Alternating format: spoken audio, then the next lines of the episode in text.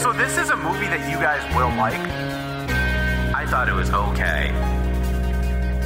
Oh baby, that was good. I am stupid.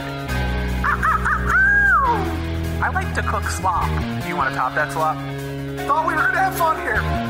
Yes, Queen. Down with guilty pleasures, up with pleasure pleasures. Did we talk you into?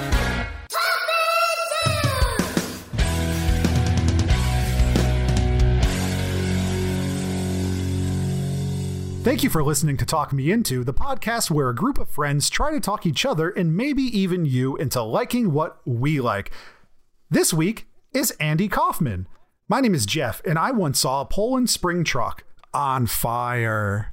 My name is Dan, and I have more flannel shirts than any other type of shirt. My name is Jimmy, and my favorite comedy is Dumb and Dumber. It's a good one, Jim, but Dan, why do you have so many flannel shirts? Ah, partially by choice, ah. partially by happenstance. Happenstance. Uh, I just happened into a trove of flannel shirts. That's sort of what happened. So I like flannel shirts. I bought a couple flannel shirts. Then my size changed and I bought a couple more flannel shirts, but I didn't get rid of the old flannel shirts. Now so many people have seen me wear flannel shirts that when someone needs to get me a gift, Ah, they in- yeah. inevitably give me a flannel shirt. Mm. That's how I, am definitely with had a That's how I am with socks now. People are like, "Oh, you like funny socks?" Every yeah, so single that's go-to gift. yeah, every that present. was your, that was your yeah. first fun fact, wasn't it? Yep.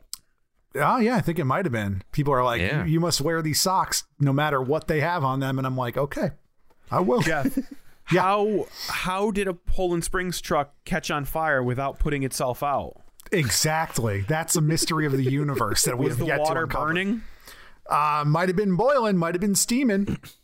Molecules do that, Dan. They're, they do Dude, crazy things. exothermic reactions are so dope. They get me so damn hot. Literally. Wow. And Jimmy, you had a fun fact too. yep, I sure did. I definitely had a fun fact, and um, yeah, that was that. So, guys, this is a very special episode for Yes, us because drum roll, please. This is our two-year anniversary show. Wow. Yeah, We that's decided to celebrate with a very special topic that Jeff Yeah. and I have been wanting to talk Jimmy into for a long time. Jeff, what are we talking Jimmy into? We are talking Jimmy into Andy Kaufman, who is uh, one of my idols. He's just a, a comedic genius, an entertainer, just an all around funny, funny boy. and we're going to get more into that in the next segment but i just wanted to say you know congratulations and thank you guys. You know i didn't i didn't know if we would get to this point. I'm not going to say i never thought because i, I kind of thought we would. Yeah. but i'm really happy that we did. Yeah, not every podcast puts out one episode every single week for two years um, without making money, you know. So. Or without missing or screwing up a week yeah, no, we never have, and uh, it's fun. It's a fun hobby for us. We know that other people enjoy because they've reached out to us. So yeah, it's it's cool. so It's i always like to take a second to thank jimmy he puts a lot of work in behind the scenes and we never would have gotten to this point without jimmy and Aw. I also want to thank Jeff uh, for putting in extra work uh, as he was going on paternity leave. We worked our buns off to make We sure did. these episodes got out to everyone. Yeah, we have not recorded in well over two months at this point. Yeah. And Yeah. uh, Wild. and I think I speak for you guys when I say we got to thank the listeners. Oh yeah, absolutely. If there's one thing that keeps us going and putting in the extra work, it's it's the communication and the interaction that we have with listeners who And appreciate Dan, what we're doing. Dan, Jimmy and I would like to thank you. And Aw. um, unfortunately, because the post office is a little bit behind, our present didn't get to you, but we bought you a new flannel shirt. Oh, Yeah. Thank you so much. Yeah. No, I definitely wanted I want to thank you guys too because like every podcast I've ever tried, it's always been hard to like schedule things and like you guys actually dedicating your time to this is really helpful. My life, Jim, And, uh, not just my time, my entire life. Right now, my baby is downstairs, parentless, Crying. screaming on the top of her lungs, but I've closed all the doors. No, I'm kidding. My wife's Yeah, how old is she now? She's like what, seven weeks, something like that. Uh, six weeks, one day. Yeah, little baby Jeffrino. And isn't it f- not it interesting to know that her first words right now she's screaming, "Where is my daddy?"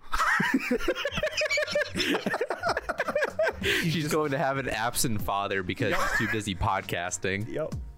Yeah. But no, this is this is truly a, a true love fest. I'm, I'm so happy we got to this point. We got a lot of cool stuff coming in the future. and I'm, a I'm so glad ideas. that this happened right after our 100th episode, as math would dictate, because it's just it's just a talk me into love fest this last few weeks.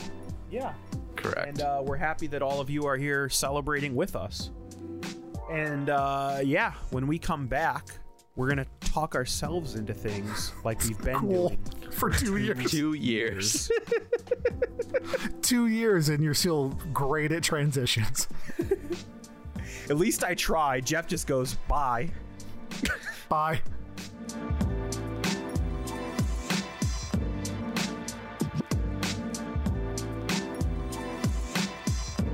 Every week on Talk Me Into, we have a fun segment, as Fun. Dan was saying in the last segment that uh, that we do called Talking Ourselves Into. It's just little things we've been doing for the week or the month or the year. Who knows? But uh, two years. yeah, or the two, know, yeah, because we've been doing this two years. Um, I've been talking myself into Star Wars again because yeah, Oh, well, yeah, I mean, dude. Yeah, because of uh, well, we had the Mandalorian, Mandalorian? season Nice. two. Yeah, I was very hard into, and Hard. um, yeah, it was pretty enjoyable. I definitely enjoyed it a lot more than the last season. Um, not huge on the ending, as uh, we've talked about a little bit in between um podcasts and stuff. Oh, the but, uh, ending made me huge. I loved it. oh, I know. Um, I enjoy fan service, but um, sometimes it feels a little shoe-wind. But you know, it's not. I think you mean.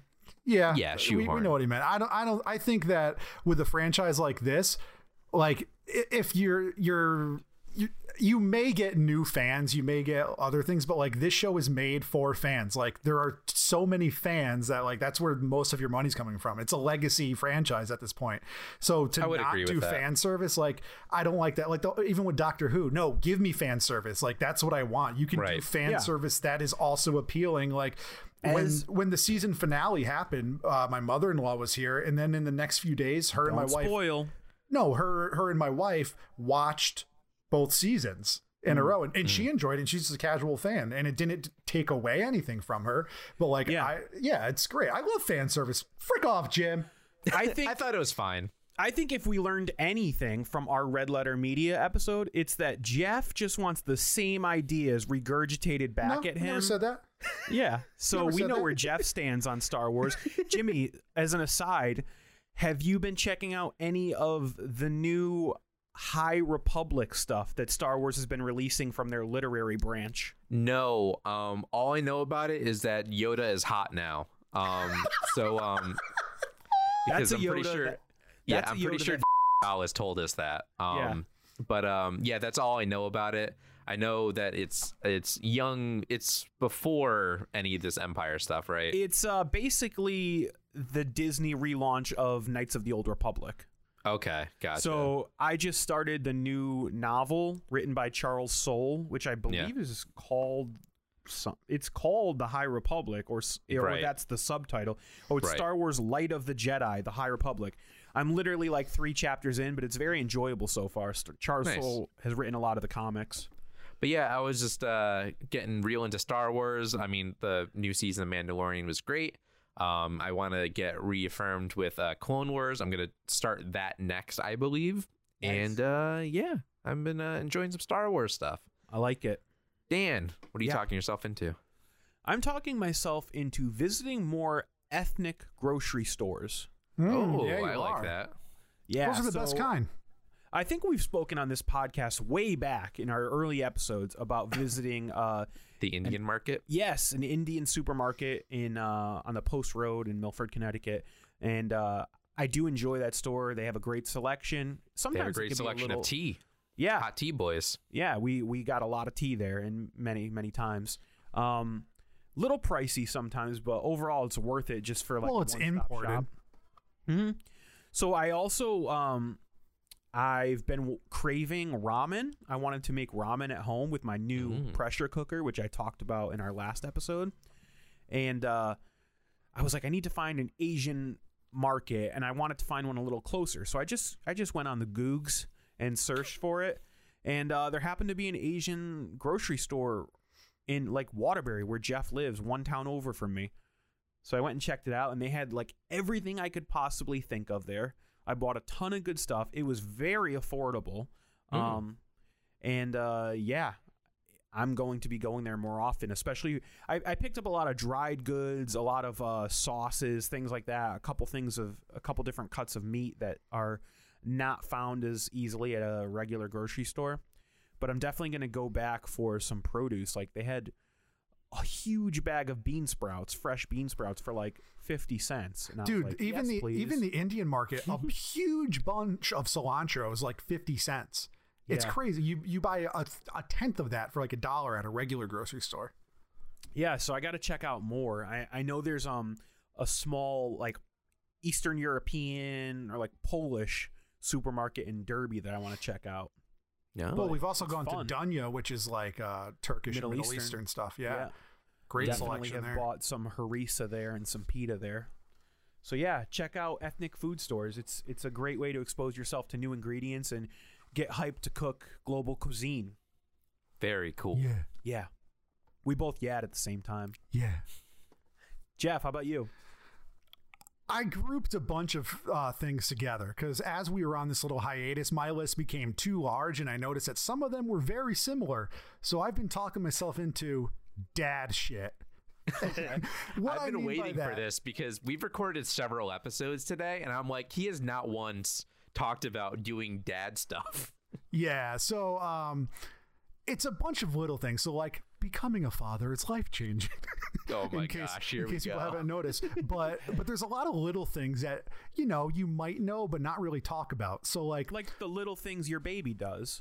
the little things my baby does, like squirt Yeah. diarrhea in a liquid arc. Oh. um, no, but like one of them, like um, I've never been one of these people that's like.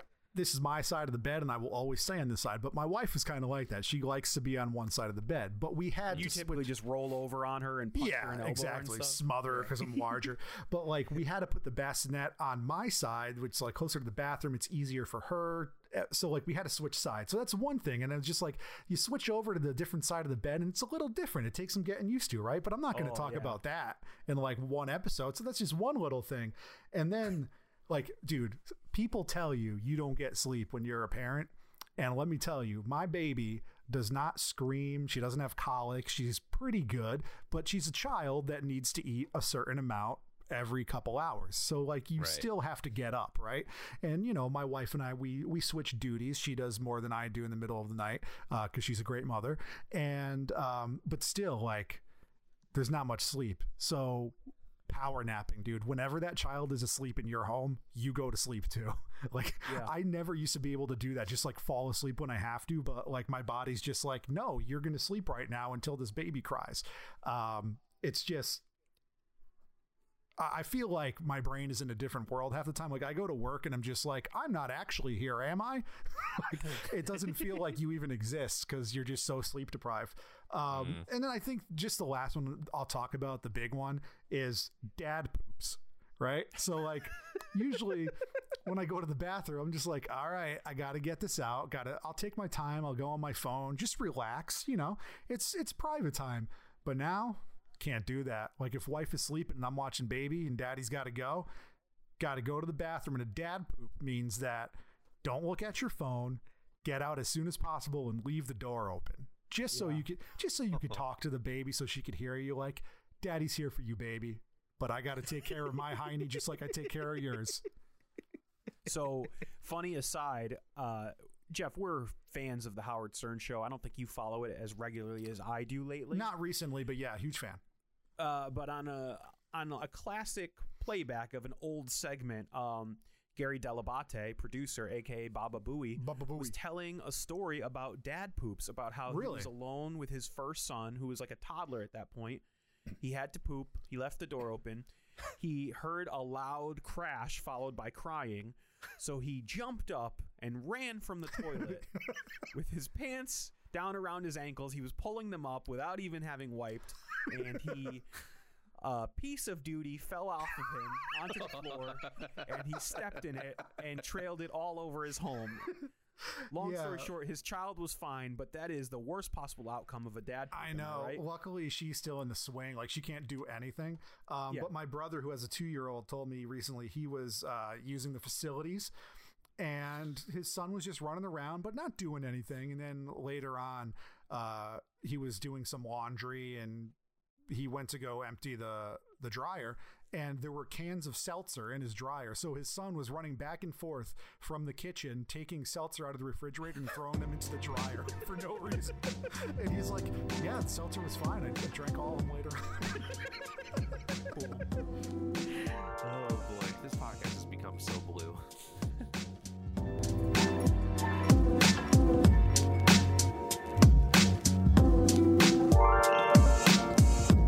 andrew jeffrey kaufman known by his stage name andy kaufman. Big stretch there. it is a big stretch. Was a i call him a comedian. Call him a performance artist. Yeah. he's a he was a performer. He was an entertainer. He was a funny man. Song and dance man. he did love song and dance. He was a huge fan of elvis and he eventually did uh, an elvis impersonation which was very popular. Um, his most mainstream success was on the television show taxi which ran from the late 70s early 80s with danny devito tony danza a bunch of other people you've seen that i can't remember their names um, he was on early episodes of saturday night live Yeah. um, back when saturday night live had less of a format um, Right. the last you know 35 years or so it has a pretty Uniform uni- structure. yeah exactly pretty uniform structure which is exactly what i was going to say dan um, but back then it was You're a little more loose and he would do some weird stuff They would Um, also come on with like the Muppets for no reason. yeah well jim henson was a huge part of snl Yeah. um, before like he was really Oh, I didn't know that. That's cool. uh, yeah um, And so what Jeff's alluding to is Andy Kaufman would come on and do like a weird skit. yeah, I'm I'm f- somewhat familiar with those. I've never seen them, but Right, and, I and a lot of those are in the playlist, which is in the show notes. So we're going to get more in depth with all of that in the second half of this episode. Mm-hmm. But this half is just kind of introduce the audience and Jimmy um, to Andy Kaufman. Um, so I know that Jimmy, you said that you're interested in this because you don't know anything about him except for like he's known for being this avant-garde comedian. yes, So what's crazy is like he was he was at the forefront of like this weird like alternate comedy scene if you want to call it. You know, there's like Tim and Eric yes, are like your generation, not mine because I'm older than no, our generation. Like like oh, this is some weird out Yeah. there comedy and stuff. But like to me Andy Kaufman was a huge inspiration to people like them. And he would do stuff very subtly and not not even things that are funny, but he would just present things in a way that were awkward, that were controversial for Yeah. the sake of controversy and he wasn't afraid of people hating him. the And- one I'm familiar with is uh, in the middle of his special. It just went to static, so people would uh, yeah, that's a so people would try and tune their channel to uh to get it to work or something. Right. And if you've seen the biopic Man on the Moon with Jim Carrey, a lot of his classics are in there like that and him Yeah. trying to explain to the executives why to do it because he had this this special on TV. Um and he just thought it was funny like Yeah. that's that's That the, funny. That's the kind of thing where when you're when you're on a stage in front of an audience like as a comedian, I've never done this, but when you tell a joke, you know instantly whether it's funny and you nailed it Mm. or it bombs. There's laughter. That's the response. Andy Kaufman didn't need that. He didn't want that reaction. He was desiring Well- confusion. I think he was eliciting some sort of an emotional response, Correct. which but- but- laughter is one option, but hatred and vitriol is another. Right. Mm. He is, you know, he's the master troll and he did it so well and on such a a large scale Yeah. that even today people aren't really sure of certain things. Um, the big one is whether he faked his own death. Yeah. Um, and we're going to get to that a little bit later. Yeah, I wanted to read Back a- to conspiracy theories. I wanted to read a quote from Andy Kaufman about his method of entertaining. Um, at one point in a in a rare introspective interview, He said, I am not a comic. I have never told a joke. The comedian's promise is that he will go out there and make you laugh with him. My only promise is that I will try to entertain you as best as I can. and he he did have a show at Carnegie Hall where he was playing music. He was doing weird stuff. Like there was a, a famous thing where he would like talk to his grandmother. And when he was at Carnegie Hall, uh, his grandmother was actually Robin Williams in a wig. Oh, really? Yeah. I didn't know that Robin Williams was involved in that. Um, and we should talk about a lot of his early work was consist was based around impressions and characters, sometimes strange. And he was spotted doing a foreign man character who was just, you know, spoke broken English and was mm. confused about things. And that was the part that got adapted into the television show Taxi Driver Oh, okay. as Latka. That Makes was sense. basically his foreign man character. Right, and that was going back to SNL. There's there's a clip in the playlist where it's his performance on SNL, and he's he wasn't well known back then. He was just a guy that got on Saturday Night Live, and he does the voice, and he's stumbling over his words, and he's confused, and he's missing stuff, and he looks like he's sweating, and this Yeah. is live TV, so people in the audience, people at home, think this guy's bombing, Yeah. and then he just like nails what he's doing Mhm. people die he just built up this anticipation without even saying a word and then just with his body language everything just clicked He also had a lot of long-term, long-running bits that went on through large portion of his careers. So, Jeff, what do you think of when you think of some of his long-running ideas? the the one that uh, hit me personally was the the wrestling um troll which which it was um that's why we're gonna watch i'm from hollywood which is a vhs it was a movie that andy kaufman started to make prior to his death in 1984 they started making it in 1983 where he was compiling a lot of tv appearances and just raw video and stuff about um, what we'll talk about in a minute. And he passed in 1984, and his girlfriend at the time and another friend completed it in 1989 and released it on VHS. I bought this VHS in a grocery store in 1999 when they re-released it, probably like in with coincide with Man yeah, because it was like he was coming back into like culture, and it was a big thing. And you know, around that time, the few movies I had on VHS were the original Star Wars trilogy and this. And every day after school, I would come home and watch one of those four tapes on repeat, mm. nonstop. so we should say, like, basically, he became enamored with the idea of eliciting a negative response from his Yes. audience. So the way he did this was to turn himself into the ultimate wrestling heel or bad guy. right. So he would only wrestle women. He So was Oh, intergender champion. he would he would egg women on to wrestle him on David Letterman show just in public.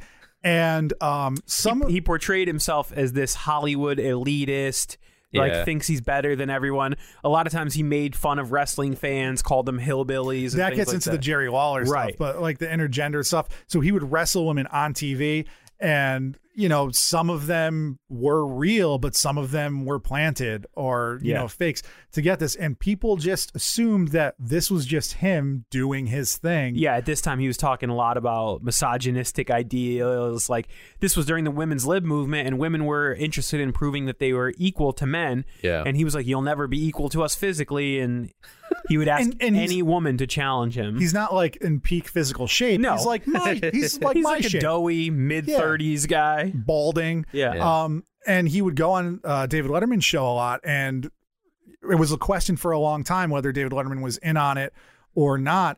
And he started a feud with Jerry Lawler, who people of our age know as just like this a host of like Right. WWF Raw. But in the seventies, He, he was, was, a big the time king, wrestler. Yeah. Jerry so the they Lawler. they started a feud, and on David Letterman's show, uh, he suplexes him and breaks Andy Kaufman's neck. So he's walking around in public always, But again, with uh, neck brace on. did he break his neck? Oh. Was it planned? Was it fake? There's also a famous slap across the face that people can't tell if was real or not. And what I like about Andy Kaufman, and and I'll get a little bit into his other long running bit that I loved, but um, we should say that he would never break. Ever. So nobody knows if Jerry the King Lawler was in on it, if David Letterman was in on it, if they really hated each other, if he was really beaten up Yeah. it's left ambiguous. His uh, collaborator and co-writer Bob Zmuda refuses to reveal the secrets. Yeah. Well, interestingly, sometimes he will reveal, but then other times he'll reveal the exact opposite. Oh. Still to this day, Yeah. he still goes on about what ifs. Yeah. Um, my thing that I turn to a lot about long running bits is Tony Clifton. Yeah. Yeah, sure. So Tony Clifton, whether you choose to believe or not, is a different person than Andy Kaufman, who is a lounge singer, Yeah. who is very rude and crass towards the audience, and basically is not that good of a lounge singer. Just uh misogynistic, Yeah. cigar smoking, overweight, Yeah, washed up has been like New York transplant to Florida. yeah, just dirty leisure suit wearing, guy. mustache, aviator sunglasses. And he basically, if you hear him tell it, he didn't even like Andy Kaufman, Mm. but for some reason, we no one knows really why. Andy owed him a favor, and he would- forced Tony Clifton into like good positions. Like Hmm. Tony Clifton was given guest starring roles in Taxi.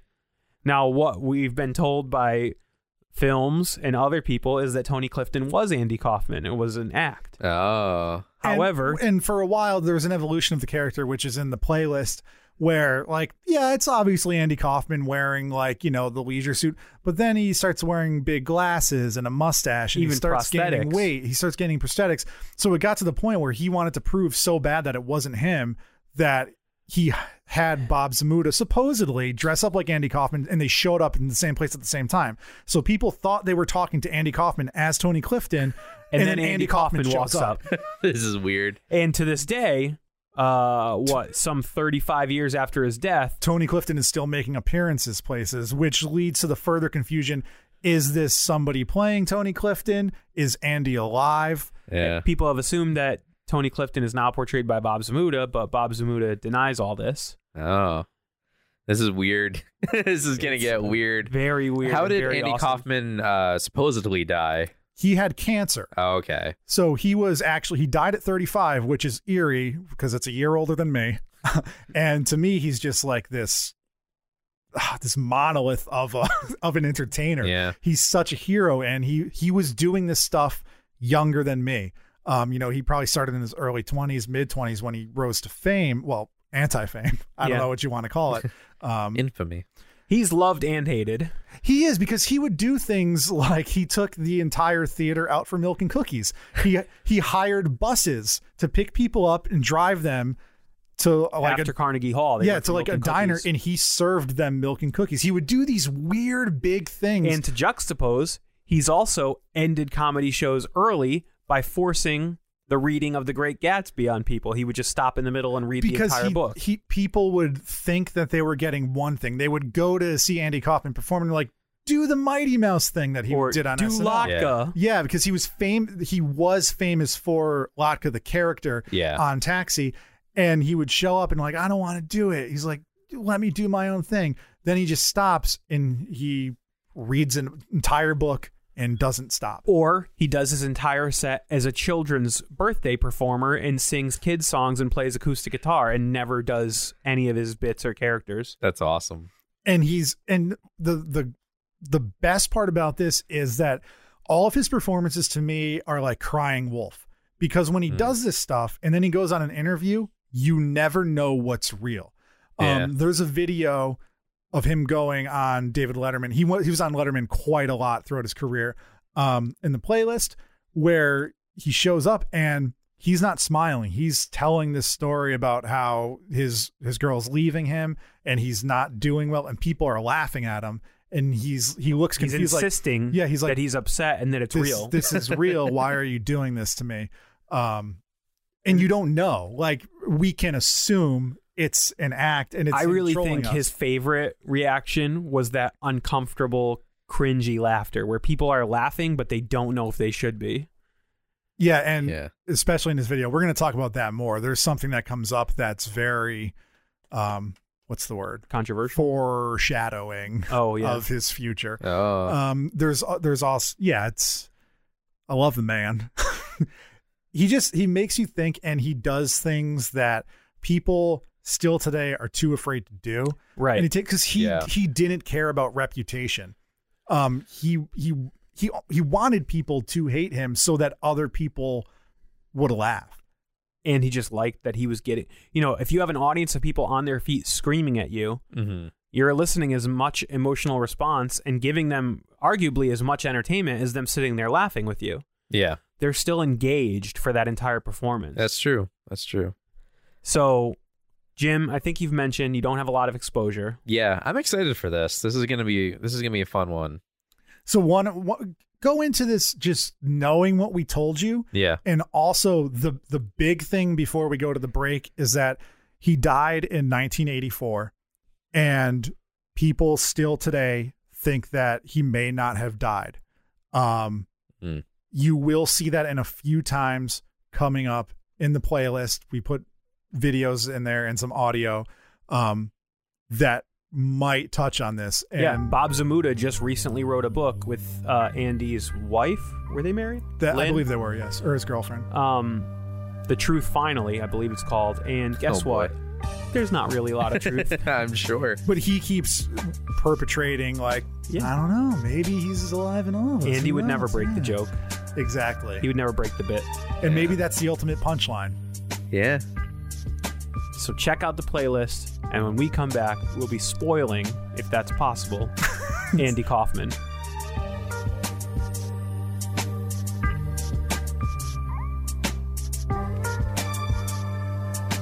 Andy Kaufman is a funny man. Apparently. Wow. We're gonna talk about it. That's what we learned. Yeah, we learned that Andy Kaufman's a funny boy.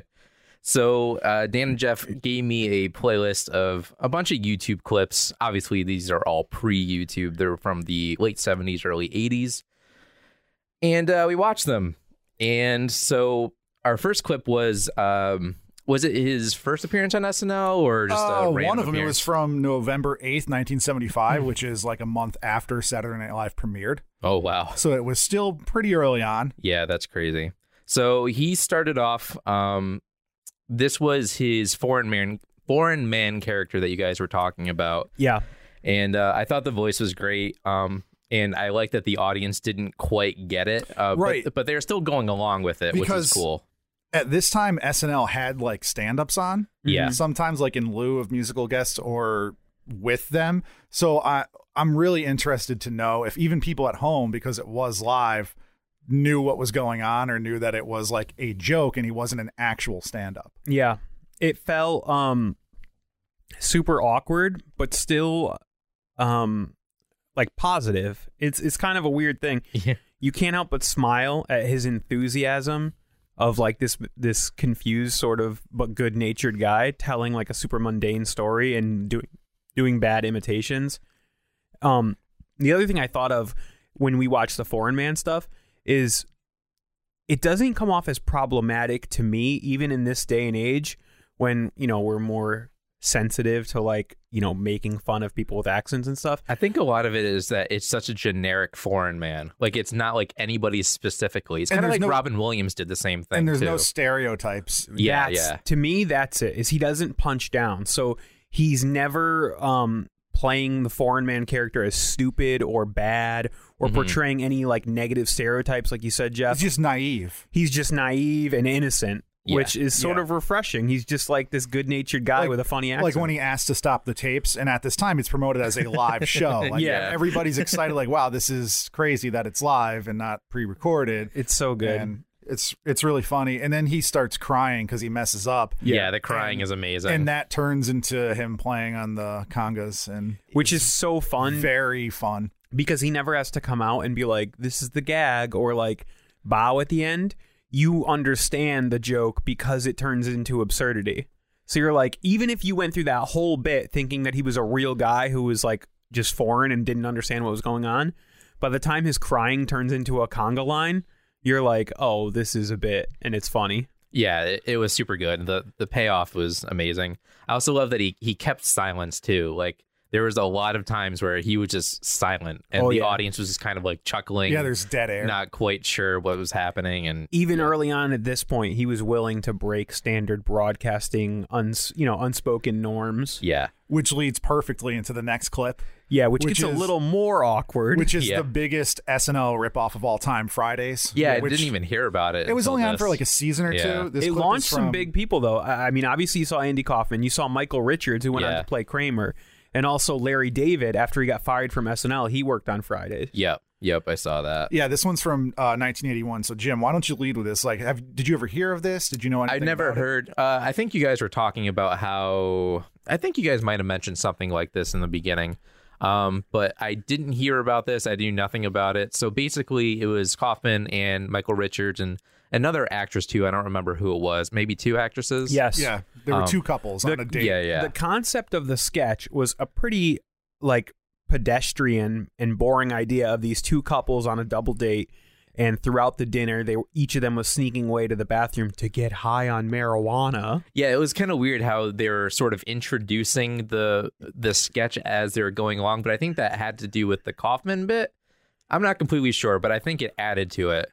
Um, but yeah, so basically, it, it appears that Kaufman doesn't remember his lines, I believe, and No.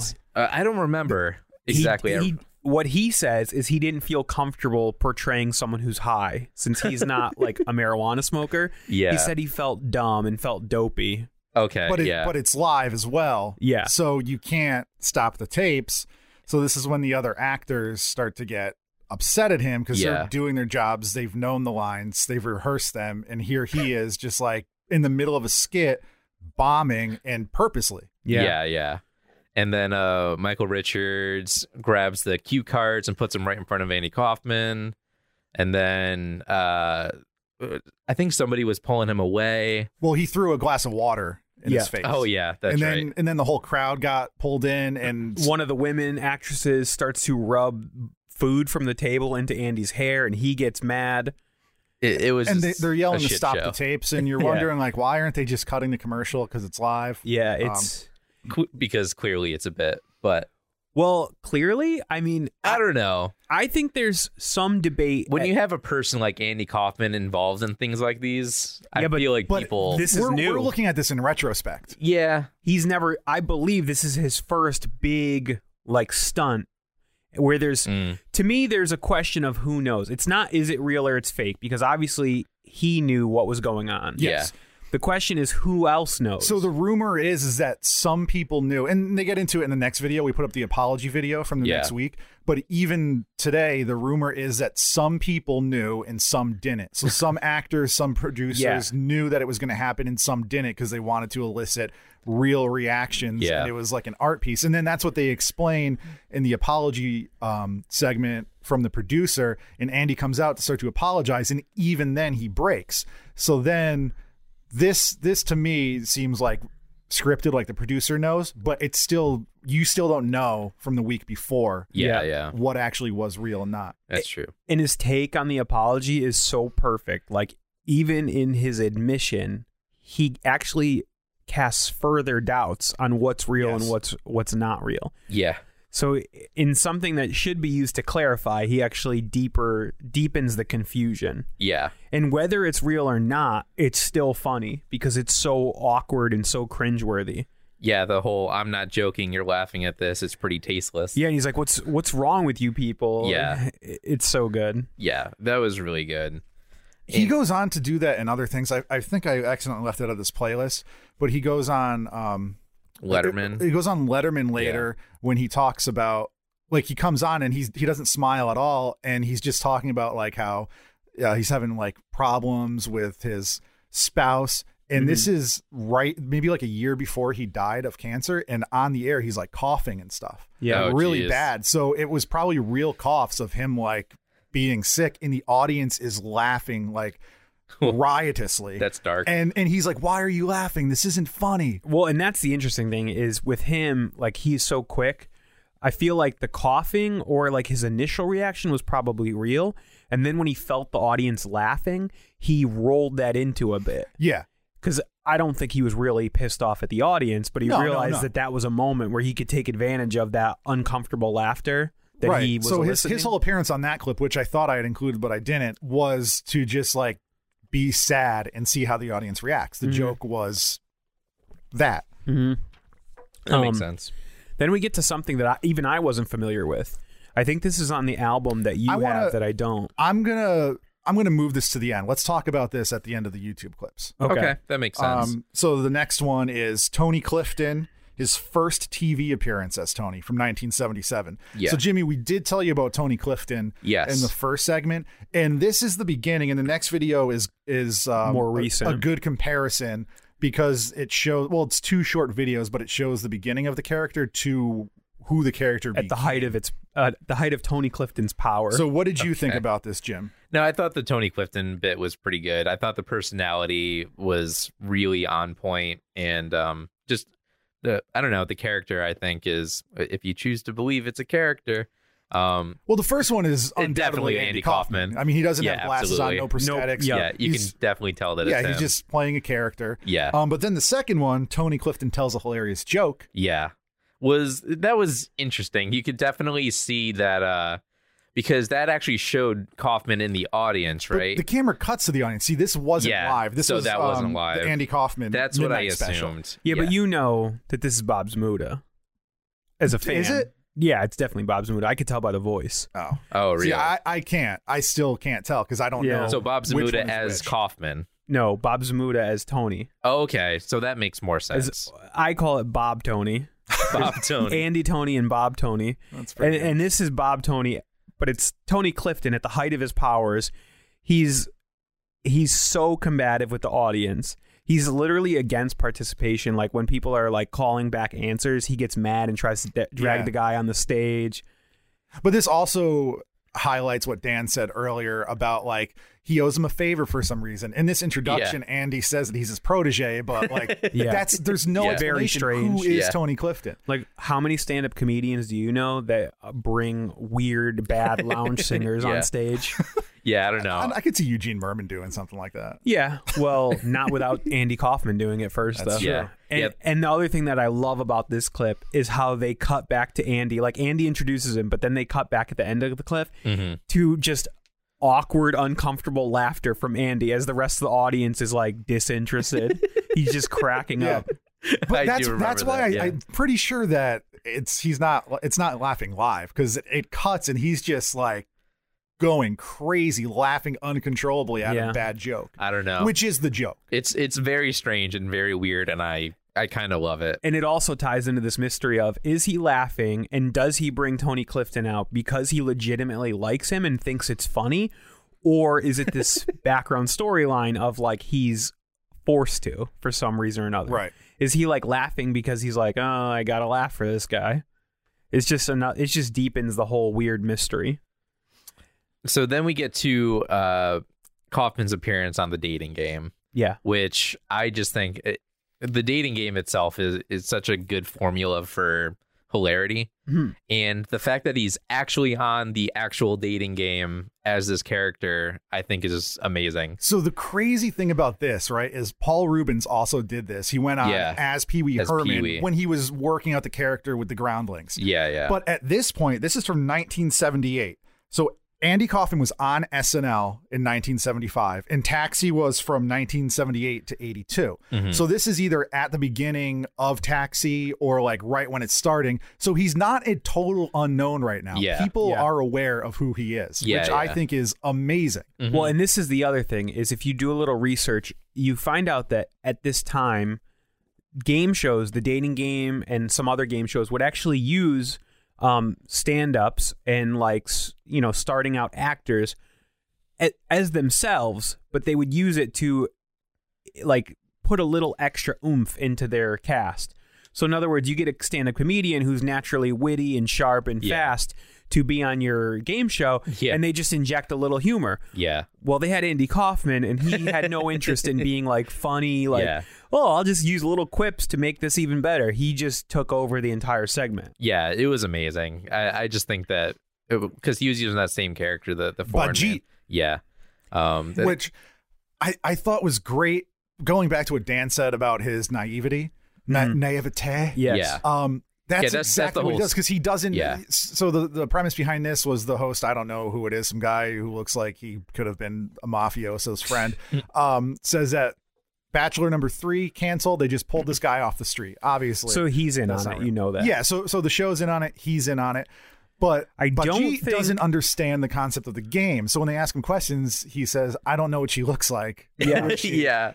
That was so, So- good. I don't know about you guys. It's it's not clear, but to me it seems like the host and the producers, the people making the show, know what Yes. Andy's going to do.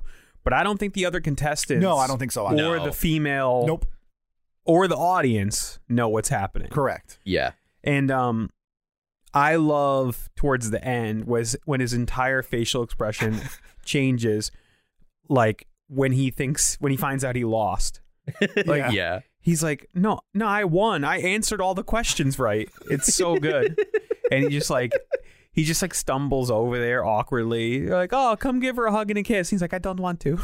I've Yeah. seen this before many times. I don't want to say like, you know, 20 times. I've Yeah. seen it a few times, but this had me crying. Yeah. I was laughing so loud at this. It's so good. It, it's probably my favorite thing that we've watched on these. All everything that we've watched.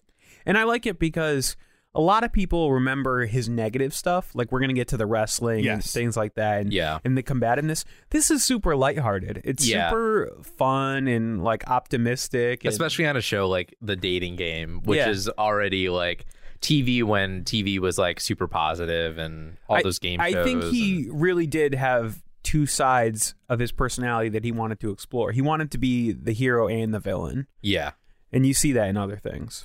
Right. I mean, talking about optimism, we go on to the last clip. Be- World before the one we moved, the Friendly World Andy Kaufman special from 1979, and it's just such a fun, happy-spirited song Yeah. bit, and it goes back to him playing children's songs. It goes back to him impersonating. Elvis, That's exactly what I he, wrote down. He idolized Elvis, and he like wanted to be like this guy hmm. that everybody loved. And this video, Jim, was played at his funeral. Um, Oh, was and, it? and Man on the Moon, they kind of showed that too, Mm-hmm. the biopic. It, it actually wasn't this video. It was filmed for his funeral.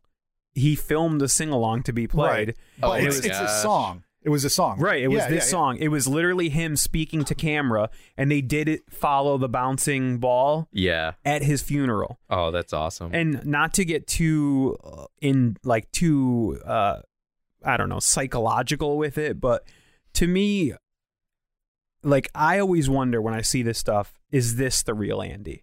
He Mm. chose to have this played at his funeral. It's like this is the song and dance man like Jeff talked about, the childlike entertainer. yeah Um is this the way he wanted the world to remember him? i think so It's just pure, unadulterated joy. He's not afraid of being corny or cliche or whatever. He brings up all these people, like his teacher, all these people onto the stage and just leads them in an optimistic sing along. Yeah, but even at a funeral, which is, you know, a the, sad. the saddest thing that you can see hmm for the most part, um, he wants to go out with people laughing. exactly. That's all he wants. He just wants people to be happy. That's why I think this is the closest to the real Andy that I we, think so we too. see. And I mean, if if you read more about his personal life or watch Man on the Moon, you see there's some darker stuff in his personal life. Mm-hmm. But I wouldn't say it's like evil or anything like that. He just wants people to be happy. Um, yeah, and we all have different aspects of our personality. He wasn't afraid to show the darker sides and the lighter sides. Right. Mm. And then going back to that clip, it's from um, I want those tapes. Yeah, so in 2013, um, a record was released that I wasn't even on my radar. I saw it at our local record store and I bought it because it's Mm-hmm. Andy Kaufman and I need it in my life. And he had recorded from and it's 19 called Andy Kaufman and his grandmother. right? Andy and his grandmother is the name of the album. Uh-huh. And th- this clip is called I Want Those Tapes because he bought a tape recorder in 1977 to 79, which at that time were expensive. But Mm-hmm. he was a famous TV star, so he can afford it. And he recorded just conversations. But he was also doing weird shit too on there. Like he was recording songs that you could only listen to while you were asleep, which was a very funny bit. But I put this one on here because he was talking to his girlfriend at the time and he had recorded her saying a bunch of stuff, talking about a bunch of stuff. And she's arguing with him like, I want those tapes. I don't want oh, anybody this else was have. Lynn. I was wondering. I don't know if it was her or another girl. at the Okay. t- I think it was a different girl because they bleep out her name. They don't say who it is. Yeah. Um, but then he's talking to somebody on the phone. It was either his lawyer or his friend. I don't think it was Bob Zmuda. Yeah, I wasn't sure about that either. It didn't sound like Bob, but that was someone that he typically bounced these ideas off of. Right. And then um, he was saying like, "Oh, if I release these, uh, she might kill me." And he's like, "Wouldn't that be great if uh, if I got killed, but if I was more famous?" And they were talking about faking his own death and how funny it would be. Yeah. And listening to it 30 years after he dies was chilling. Like it went and this is the last track on the record. So I'm listen I just sat down, put on headphones, put the record on, listened to it side to side, was laughing. I was, you know, enjoying his comedy and this just like changed my mood at the end cuz it's so ah it's it's just creepy. Yeah. It is, yeah. What'd you think of this, Jim? I thought it was interesting. I was confused in the beginning because I didn't really have any context It for just it. throws you in. yeah. Um. But yeah, the, the whole how he's basically explaining how he's going to fake his own death. And come Was- back as another person, Tony Yeah. Clifton. Oh yeah. Wouldn't it be great if she killed me? so Yeah. so messed up. I don't know. It, it's really interesting to think about. Obviously, I think that he's obviously passed away a long time ago. Yeah. But uh, yeah, it, it's definitely fun to think Just about. the fact, though, that he ha- was able to sow that little seed of doubt, where we're even talking about, Yeah, like, for sure. Right, because I was with Jimmy for a long time. I was like, he's dead. Like it would be. It's so funny to think about him still being alive, just like living a secret life on an Arizona Yeah. farm or ranch or something. Yeah, Um, but then he comes out with this and just changes everything. Yeah. And like the people who put this out, if he is alive, did he purposely hold this back until 2013? Until 29 years after he died? Who knows? I, I think that it, it's it's just really funny for people to think that he's going to be still alive while they should be mourning him. I I think that he just likes the idea of that. yeah. He just kept the joke running. Yeah. So yeah. And then moving on from the the lighthearted Andy that we were just talking about to the the, The, Andy ultimate that, heel. yeah, might be a villain. Um, so we watched I'm from Hollywood, which is a a sh- short documentary about his wrestling career, his intergender wrestling Championship. championship. Yeah. That's very difficult to find online. So we also put a playlist of like the raw material that this documentary um, was stitched together. Yeah, Um, so you can watch that, but we're just going to talk briefly about his The whole wrestling saga. because it was several years of his life. It wasn't just was like into it. It wasn't just like a month of time. It, Yeah. it went pretty crazy. He would he would put on these wrestling events because he always wanted to be a wrestler when he was growing up. yeah. He loved and the high drama of it. and this is before WWF went crazy with it. Like this is before WrestleMania and before Hulk Hogan and before Andre the Giant, before everything. It was still a more regional thing. Like he makes fun of a lot of the wrestlers and the fans, calling them like hillbillies. Yeah, it was stuff. very popular Yeah. in the South. And he would wrestle women. Some sometimes they were real, but a lot of times he would just have women come from the audience and wrestle him, and he would beat them because you know he was big and strong, which Yeah. he really wasn't. Yeah. Um, so he became the intergender championship, and the The whole character was about misogyny. yeah, and this was I mean was I'm a sh- creep. I'm sure that there were wrestling heels um before him. Oh, but, yeah. but he really became like the first big villain. and because of his star status, he was able to bring that character to a wider audience than wrestling. it was being televised. Like a lot of On wrestling wasn't The televised Tonight or it was Show on and stuff. public TV. Yeah. Um, even David Letterman wasn't as big back then, but he still was on cable. Yeah, Um, and the the story goes that he was wrestling a woman and it was getting a little rough. And then Jerry Lawler, who we know as just like this moderator for WWF, WCW, but he was he was a popular wrestler back then. he was one of their biggest stars at that time, Jerry the King. Yeah, he he runs into the ring and starts beating up Andy, and it just started this years long feud, which kept going on and on. So, uh, Jimmy, if you want to take it from here, Yeah, so um, apparently uh, Jerry Lawler said that Andy was suing him. Uh, I, I think at the end of the, that match, he said he was going to sue him.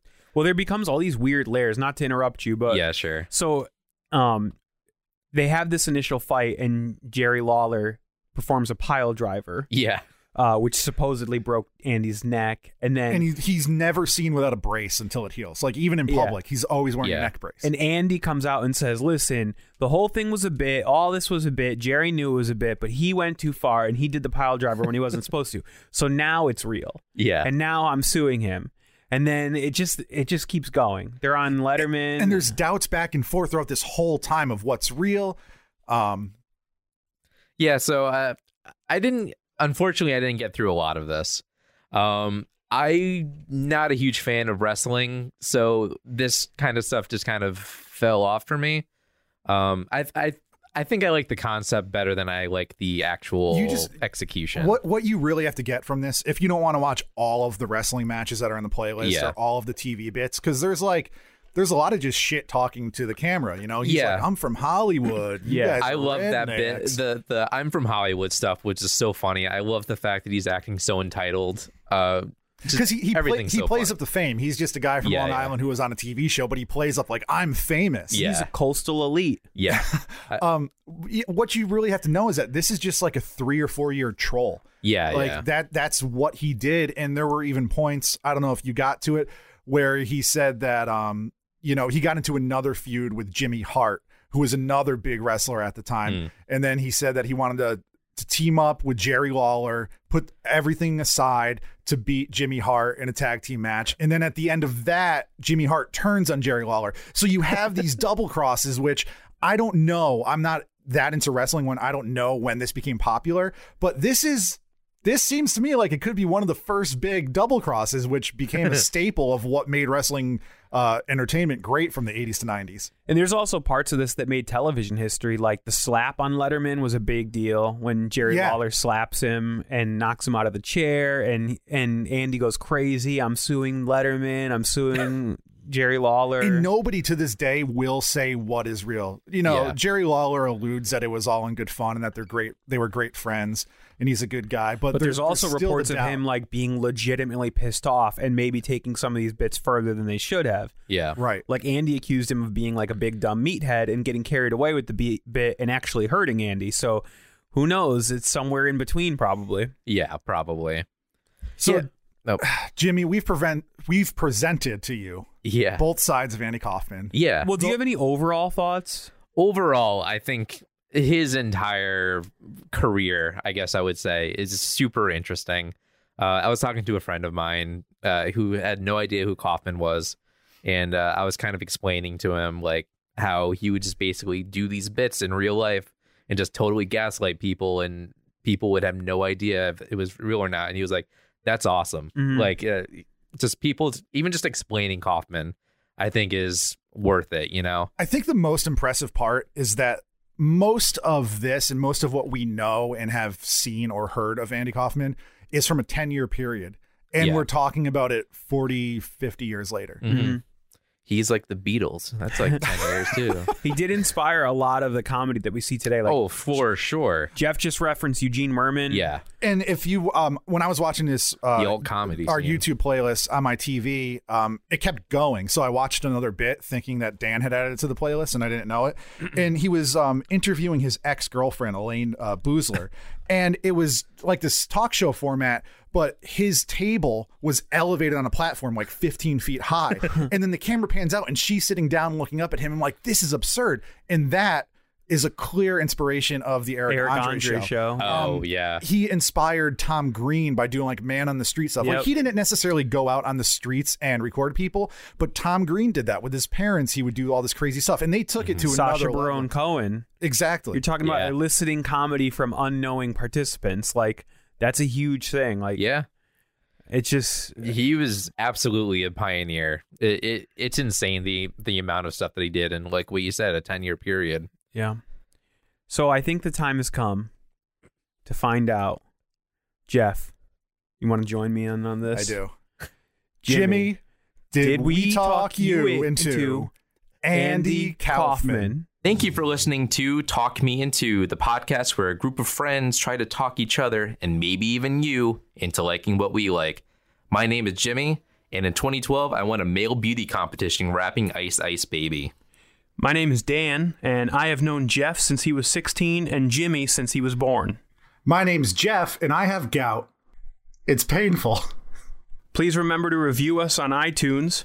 You can find us at www.talkmeinto.com. Email us at talkmeinto at gmail.com. We're on Twitter and Facebook at talkmeinto. Leave us ratings, reviews, shoot us a line, and we will read it on the show.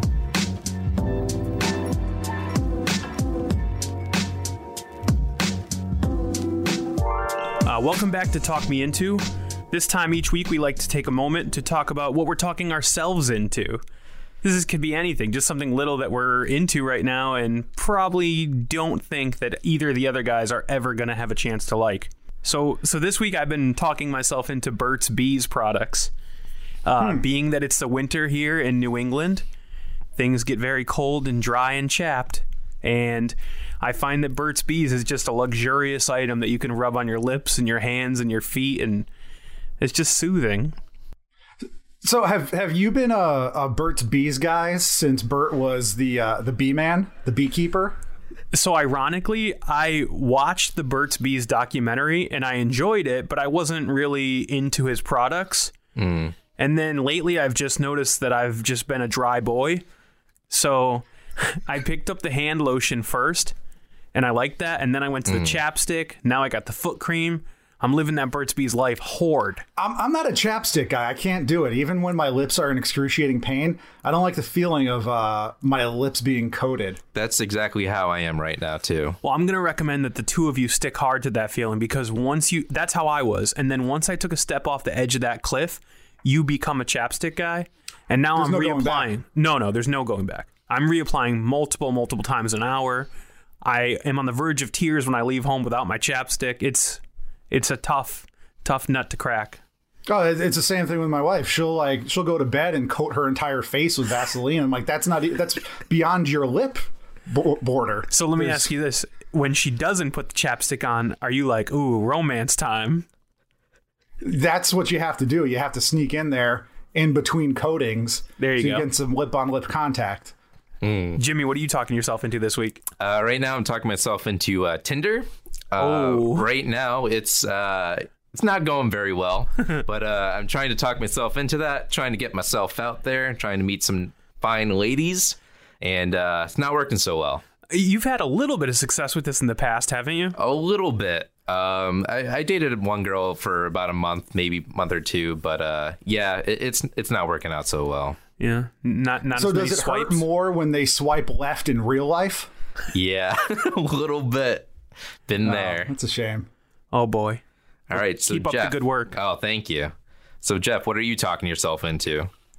I'm talking myself into wearing funnier socks, which Mm. I've just discovered is a thing. It's it's always been a thing, but uh like novelty socks with little printings. Yeah. I, I got a pair of socks for Christmas and it had aliens, tacos, and avocados on them. And I don't know why those three things need to be on one pair of socks. Oh, they're not a a I'm into three it. pack. Those are all on one pair of socks. one one sock, one pair of socks had aliens, tacos, and avocados, and I was trying to think of a pun, but I couldn't. I couldn't think of why those three things needed to be together. The tacos and avocados, clear connection. Uh, the the aliens, not so clear. Is it a You a Roswell thing? Is it I don't know an illegal alien thing? It could be anything, but uh, I'm really into it. It's just. And they just peek out the bottom of my pants just a little bit. I Yeah. don't think anybody ever notices them, but I know they're there. Yeah. It's like if if women wear sexy lingerie to the club, they know it's there. yeah. Nobody else needs to know but them. That's true. You've inspired me to step my sock game up, though. I actually I had a pair of Edgar Allan polka dots, which are just oh. oh. little pictures of Edgar Allan Poe's face on socks, and the money went to some charity to support libraries or something. Nice. But I recently just picked up a pair of neon green socks with pineapples, and I like them. They're fun. Nice. Yeah, right now I'm wearing a pair of black socks with white ghosts on them, which is very appropriate for mid-January. Yeah. Adorable. All right, when we come back, we're going to be talking about our main segment, which for this week is about this podcast.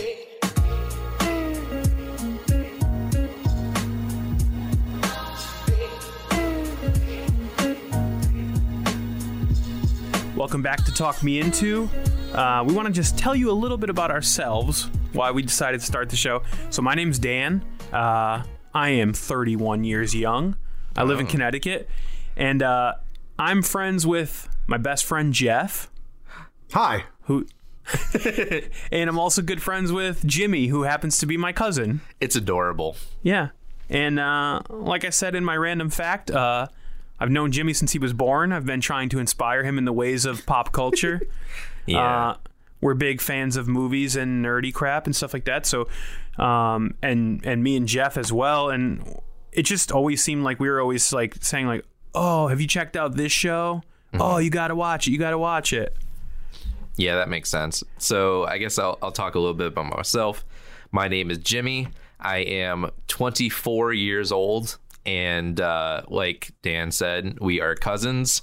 And because of that, him and Jeff being super close, I've always known Jeff probably.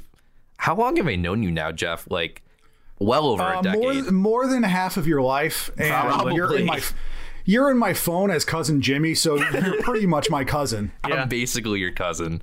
So um, I have always been into like production stuff. Like I've always done videos. I've done video blogs since I was way too young to do videos. I was like 14 years old, and it's super embarrassing. Yeah, you're the only one of us that actually has training in any of this stuff or Yeah. education. Yeah, I went to school for media production, and uh, I work in TV broadcast industry right now. Um, and uh, so yeah, I was like doing podcast videos and stuff like that. So here we are. I'm the production guy. And Jeff And go. to, to round out this holy trifecta of the Love Connection reboot, Yes. uh, my name is Jeff. I'm 33 years young.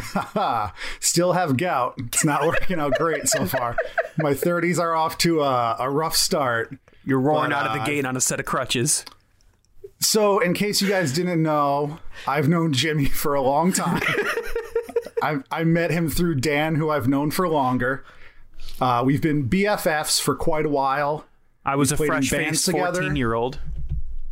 We've high fived many times. We've had a lot of food together. We had a podcast And, uh, together that not a lot of we people a- liked. We had a podcast for several years. 11 years ago, we had an internet radio show, which was heard by singles of people. Yeah. You, literally, we could count them on two hands. I was on it when I was like 12 years old. Yeah, that was one of the greatest uh, guest calls and we ever call-ins we ever had. My cousin Jimmy before puberty, and he's like, "Hey guys, I like Spider-Man." Yeah, it was live, and we were talking about Spider Man and how he had a spotlight belt, and Jimmy called in like, It's actually real. He does have a spotlight in his belt. Yeah, and we're like, we're swearing and talking about bad things. You should be in bed. yeah. I learned a lot of things on that show. Maybe that's why Tinder's not working out for you. So yeah, with this show, like we had talked about, it seemed like there was many times in our lives where one of us would be like imploring the other ones to like what we liked. I remember Jeff like cornering me and being like, "Why aren't you watching Battlestar Galactica? it's so good. You're dumb for not watching this." Sounds And 15 years later, we had to create a podcast just so you'll try it. Yeah, that might be happening. But also, like several times, you know, since Jimmy was a child, I'd be like, "Hey, you're gonna watch Back to the Future now, and you're gonna like it." And the first one I ever watched is part three because you were watching like the trilogy by yourself. Yeah. And they're like, want to watch Back to the Future with me? I'm like, sure. And then it's like, I'm watching part three. I was like, okay. Yeah, but there's been many times like when we've pulled off the three of us some Yeah. some pretty epic uh movie marathons. We did Lord of the Rings all in one day, the Mm-hmm. Extended cuts. Yep. We did all the Star Wars in one day. Before seven. and Yeah. When they came spin-offs. out on Blu-ray. Yeah. So yeah, we just, Just thought wait of- until we get to all of Young and the Restless in one day. Oof, that's going to be a rough day. I might start drinking. but yeah, we decided like we're always trying to talk each other into this and we don't have any like skin in the game to make us like watch or listen to or read the things that we're describing. So maybe if we had a podcast, I could force you to watch or listen to or read what I wanted you to. I think uh, a good thing to talk about is what's one of the first things like we talked each other into. I can remember specifically you and Jeff talking me into Homestar Runner Oh, back yeah. in like 2009. Man, that goes way back. Yeah. Man, 2009 Homestar was already dead. I know. We were, Yeah, we were late like- to the game on that one. We were like, "Hey, small child, you should watch this internet cartoon that was funny a while ago." yeah. But um yeah, so I think we have a few things coming up like that. But um earlier in the show, in the first segment, we did uh we're gonna try each week to give like a little random fact about ourselves. That way, you know, no one wants to hear us talk about ourselves. That's what this episode is for. People are probably skimming right through this. Yeah, probably. But I thought, you know, I'll give a funny little anecdote and then um we're also going to talk about sort of something like currently that we're into that probably isn't a big enough deal to make a whole episode about. Like, I'm not. Gonna, I could talk for 45 minutes about socks. Okay. I, I mean, that is a good one, but I don't think I can try to convince you guys to get into Burt's Bees. No, probably not. And I don't see Tinder in my future either. You're not missing much. I guarantee you that. But so yeah, um, I think when we come back, we're going to talk about what we're really going to be talking each other into for the next episode, which is going to be like the first real episode. Does that sound cool with you guys? Sounds good with me. I'm forced to do this.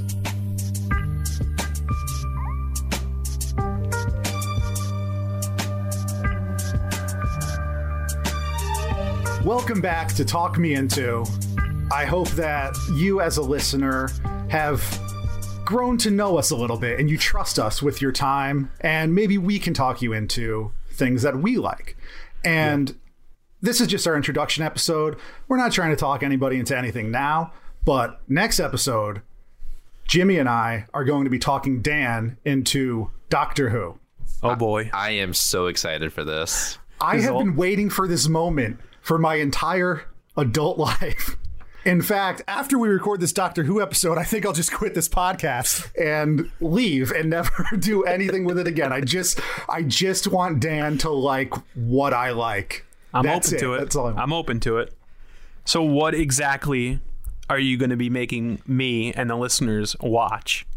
Well, we'll get into it next week, but the very brief answer is we're going to start from the 2005 reboot. So we're going to talk you into the first season from 2005, which is 12 episodes, and the 2005 Christmas episode, which is, in this case, pretty much the season finale.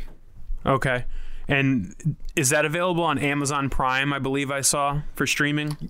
Yes, it is available on Amazon Prime. I believe that's the only streaming source in the US it's on now. It was on Netflix at one point, which uh, we'll talk about in next episode. And I think it was on Hulu at one point, but Amazon Prime does have a pretty good chunk of the current run. Cool. And new episodes are airing on BBC America. Uh, in a year and a half. Oh, they're over right now. Okay. Correct. Um, yeah, so one other thing I wanted to go over before we close up shop is I want to give a huge shout out and a big thank you to Twitter user Wiki Rascals. This dude has provided us with all of our logo and graphic design work, and he did it in a timely manner, did an awesome job. He was great to deal with, and I highly recommend him for all your future graphic design needs. He has done a lot of artwork for other podcasts that I'm a fan of. I contacted and like I said, it was just an awesome experience. And I also want to thank Seymour, the lead singer of a band called HostageCom, for providing us with music that we used for our theme song.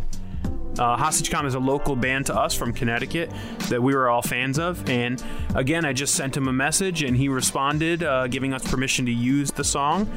It is a selection of the introduction of the song Where the Waters Call Home from their self titled album HostageCom from 2010. So check out HostageCom. Unfortunately, they're broken up, but still a good listen. Uh, Jimmy, do you want to tell people where they can find us online? Yeah, sure. You can find us uh, Talk Me Into on Facebook and uh, at Talk Me Into on Twitter.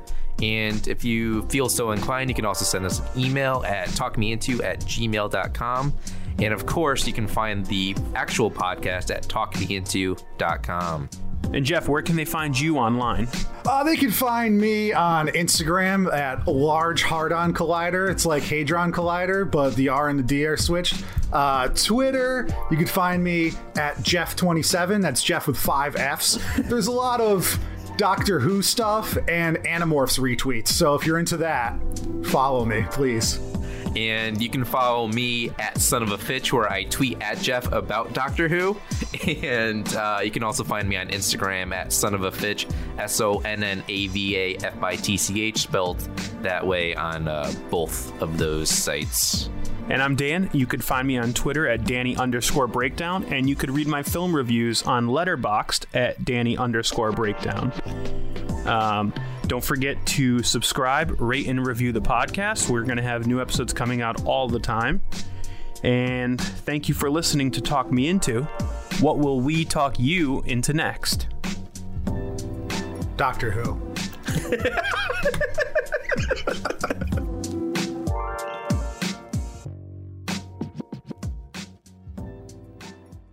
Do you understand? Thank you very much.